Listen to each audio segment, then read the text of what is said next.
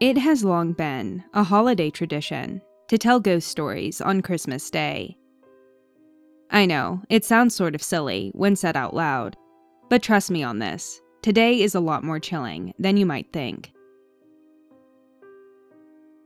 This practice spans over hundreds of years, dating back to a time when paganism was still quite popular throughout Europe. Although, instead of on Christmas Day, these ghost stories were shared around a blazing fire during the Sabbath called Yule. For some context here, this feast is celebrated during the winter solstice, or rather the shortest and the darkest day of the year. During Yule, it's quite common to burn a traditional Yule log as a metaphorical yet practical way to fend off this vast darkness, as well as the bitter cold that often comes with it. Now, even though times have definitely changed, there are some aspects of the human spirit that will always remain. In other words, just as we do today, our ancestors too loved to share ghostly tales within the warmth of a fire's glow. And what better time to tell these stories than on this, the darkest night of the year? Of course, as Christianity became more and more popular, Yuletide traditions began to shift.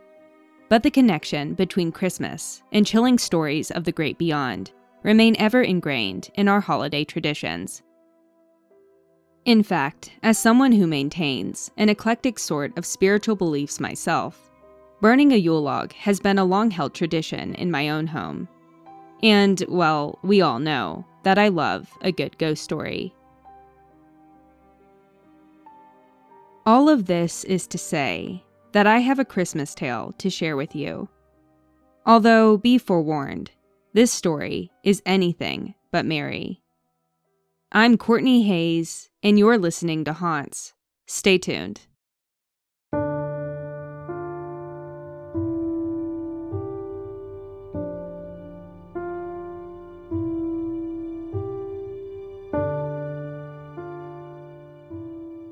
Dating back to the 14th century, the Bramshill House, of course, has a storied past.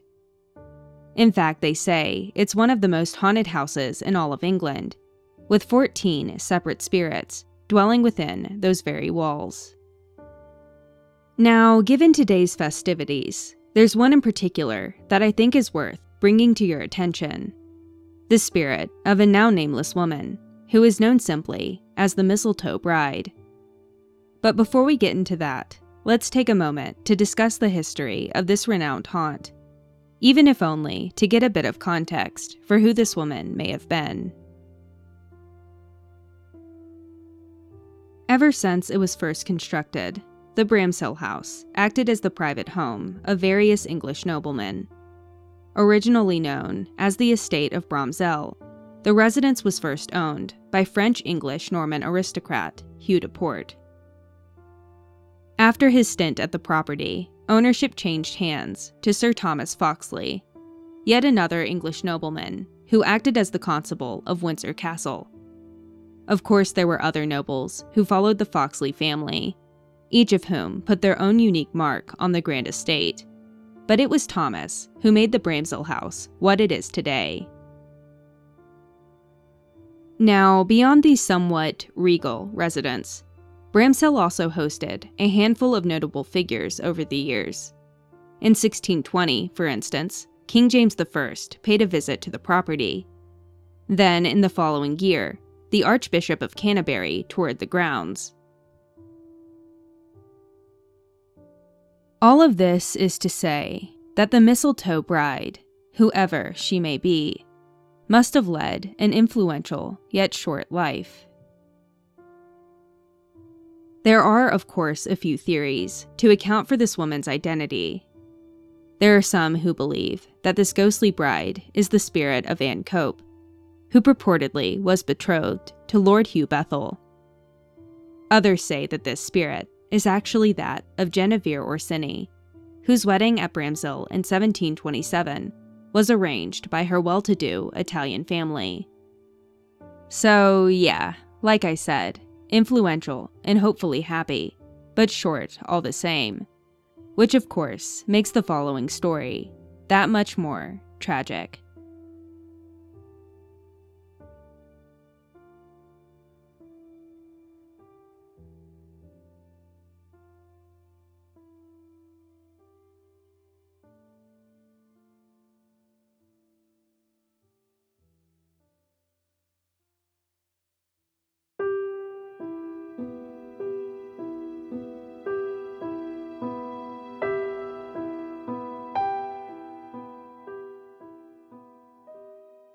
There are a few variations to this tale, but they all begin on Christmas Day at the Bramshill House.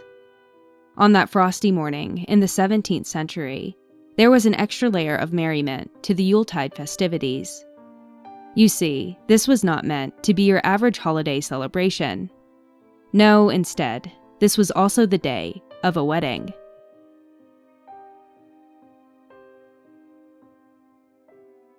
Now, for simplicity's sake, let's go ahead and assume that the bride in question was in fact Anne Cope.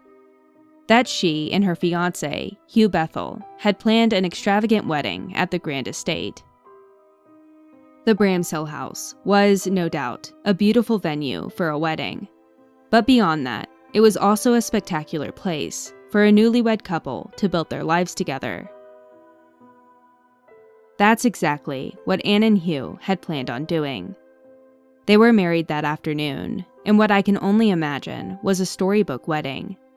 They spent the better half of the evening celebrating with friends and family, toasting to the life that they were about to embark on. Then it became time for the couple to consummate their union, and as was tradition at the time, their guests were keen on escorting the newlyweds to their marital chambers. Well, that is, until someone, somewhere along the way, came up with a somewhat different idea. One more game, one more celebration, before Anne and Hugh set out on their own. That was likely the thought process here. But regardless of the why, the wedding party ultimately decided to play a round of hide and seek with the newlywed bride. It was an innocent gesture. That is, until it wasn't. And in the end, poor Anne would pay the ultimate price.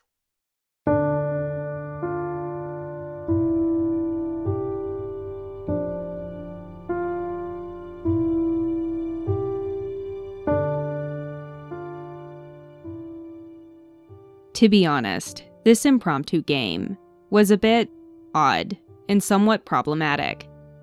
Evidently, it was Hugh's groomsman who proposed the idea that Anne go off and hide somewhere in the estate. They could then fan out and find her. Oh, and whoever did would win a kiss off of Hugh's bride. I know, like I said, weird and very inappropriate. But for whatever reason, the couple went along with the charade. So, with a sprig of mistletoe in hand, Anne set off in search of a hiding spot, while the groomsmen closed their eyes and began to count. Not long after, Anne Cope took her leave. The groom and his groomsmen began to search. They scoured the mansion, going over each room with a fine tooth comb only to find that Anne was quite good at this game. Maybe even a little too good. You see, after quite some time, searching the house from top to bottom, it became obvious that Anne's hiding spot was next to impossible to find. At first, the wedding party joked. Maybe the young bride didn't want to be found. Maybe she had run off entirely. Although, as the minutes turned to hours, the jokes, too, began to change. What was once playful banter was now concerned discussion. Where was Anne hiding? And why hadn't she revealed herself by now? These were sobering questions, but they were asked all the same. And when they ultimately went unanswered, Hugh was sent to bed alone, instead of with his beloved bride.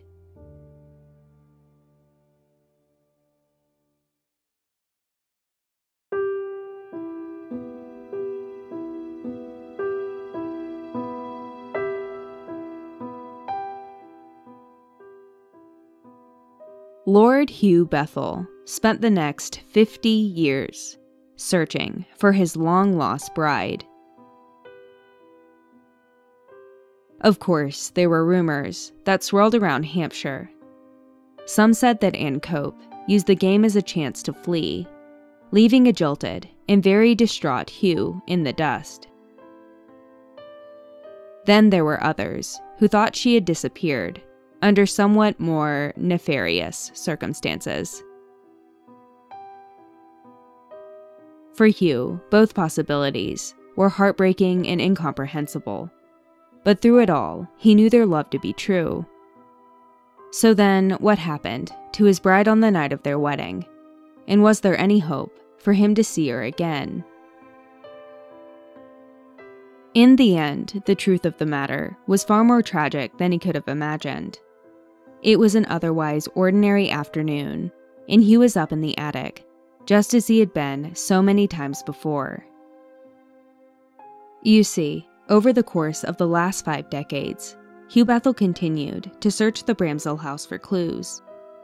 Maybe his wife had fled that night, but surely she must have left something of merit behind, right? On this day in particular, Hugh had been knocking on some wood paneling in the far reaches of the attic when, all of a sudden, a hidden compartment revealed itself.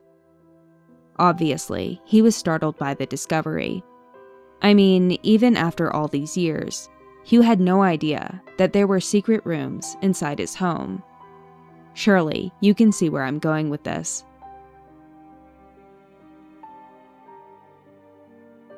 With a somewhat apprehensive swing in his step, Hugh slowly walked toward the room. Inside, he found a large chest, sealed tight from the top down by a heavy wooden door.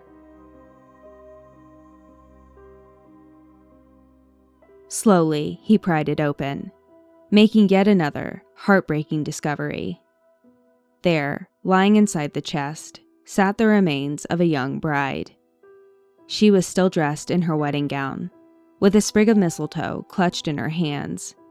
And with that, the mystery of the missing mistletoe bride had been solved at long last.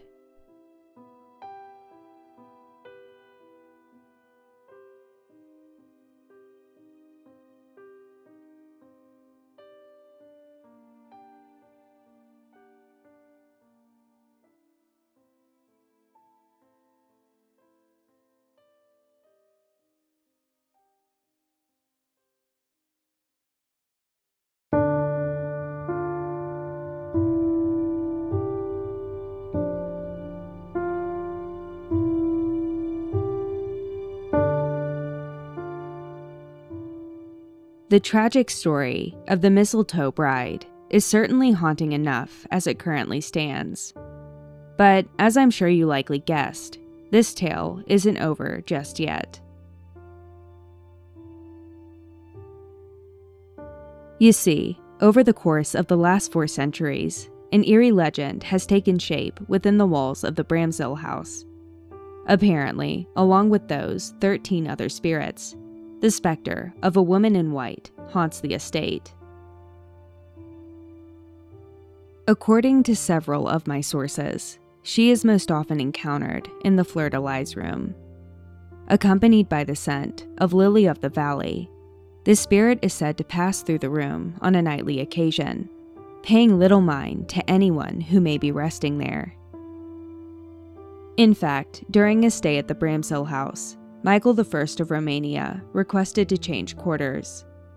I guess he had originally been staying in the Fleur de Lis room, but asked for different accommodations a few nights into his stay. Supposedly, he was having trouble sleeping through the night, thanks to the overpowering presence of this spirit.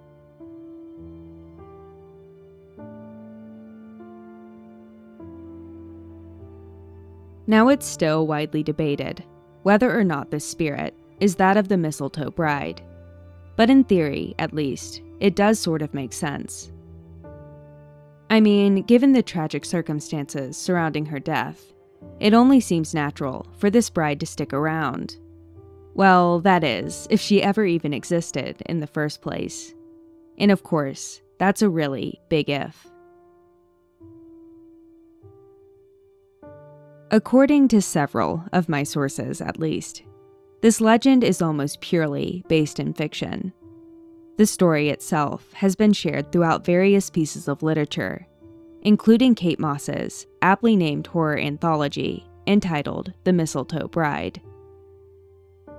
Beyond that, this tale has also been told throughout various oral traditions.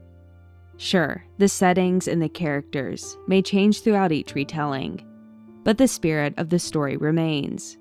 A young bride is lost during a jovial Yuletide festivity, and in the end, she is doomed to haunt the very home where she was meant to live. Suffice it to say, it's a chilling tale, but it's likely only that. The perfect ghost story to share within the light of a fire's glow during this, the darkest time of the year.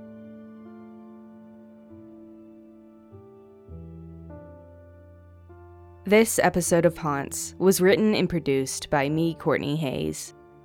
As we bring this year to a close, I wanted to take a moment to thank you all for the love and support that you've given the show over the last year.